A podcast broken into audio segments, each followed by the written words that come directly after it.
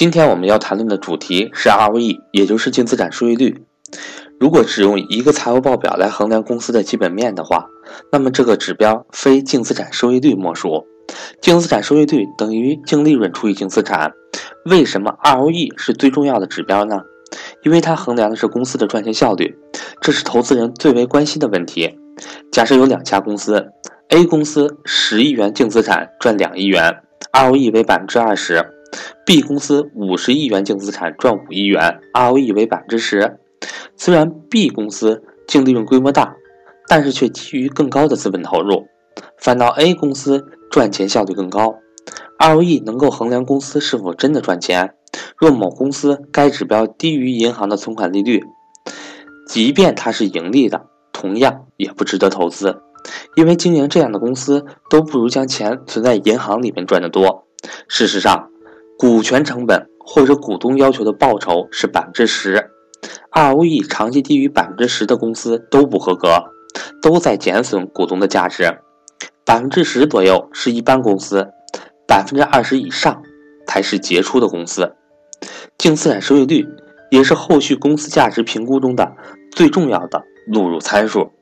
我们分析 ROE 最常见的方法是将它进行分解，拆分后的 ROE 反映了公司三方面的财务能力。通过拆分。能够深入分析及比较公司的经营业绩，并为今后采取的改进措施提供了方向。净资产收益率等于净利润除以营业收入乘以营业收入除以总资产乘以总资产除以净资产。净资产收益率还等于净利率乘以资产周转率再乘以权益乘数。ROE 拆分的过程也称为杜邦分析。可见 ROE 和三个财务比例密切相关。第一个比例。销售净利率反映了盈利能力。第二个比例，资产周转率反映了资产的使用效率。资产构成存量是否有问题？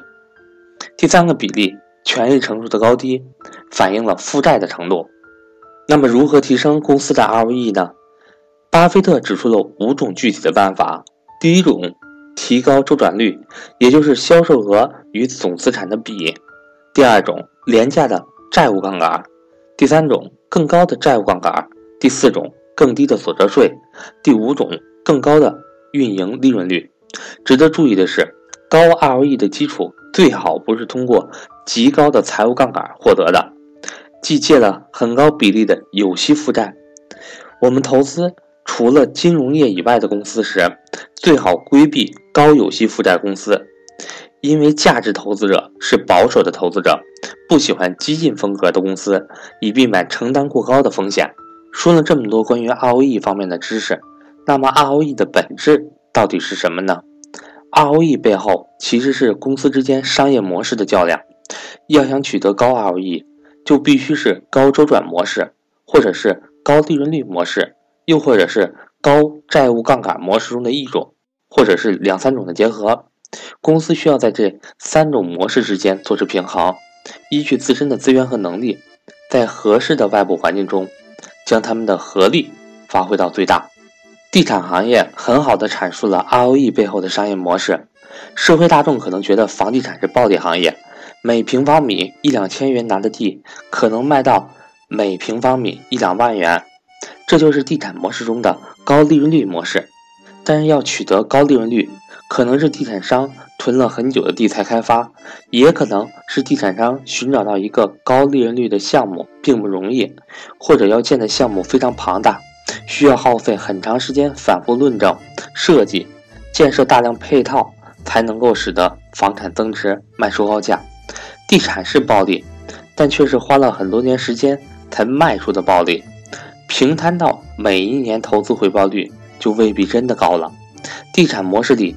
还有一种快速开发模式，不求价格卖得最高，但求现金快速回收，继续开发新的楼盘。这样虽然净利率不是很高，但是资金周转快，投资回报在单位时间内收益最大化。可见高周转和高利润率有一定的冲突。在高杠杆模式中，有的地产商依靠的是高有息负债。通过从海外借到利润率低的资金，而高有息负债和高利润率模式可能又有冲突。地存久了，可能增值不少，但利息花费也高。有的地产商依靠的是高的无息负债，例如结合快速周转模式，利用顾客的预收款进行地产开发；还有的地产商和别人合作开发，以较少的自有资金撬动和控制庞大的地产资源。各种商业模式还需结合外部环境的选择，例如在房价上涨的阶段，高利润率、低周转模式可能更优；房价滞涨阶段，高周转、低利润率模式可能更优。此外，金融市场利率、汇率变动也会影响到商业模式的选择。我是格局商学院的班主任韩登海，从即日起一直到二零一七年十二月三十一日晚十二点，凡报名投资理财班的新同学，均可获得一份学习礼包，加原 MBA 班必读材料一份，以及价值一百三十八元的。前夕私房美酒一瓶，凡报名或升级家庭资产配置班及高级班的学员，都可获得一份学习礼包，加原 MBA 班必读材料一份，价值三百元的小米 AI 音箱一台，以及格局之前职业规划模块的付费课程，助力你的职场发展。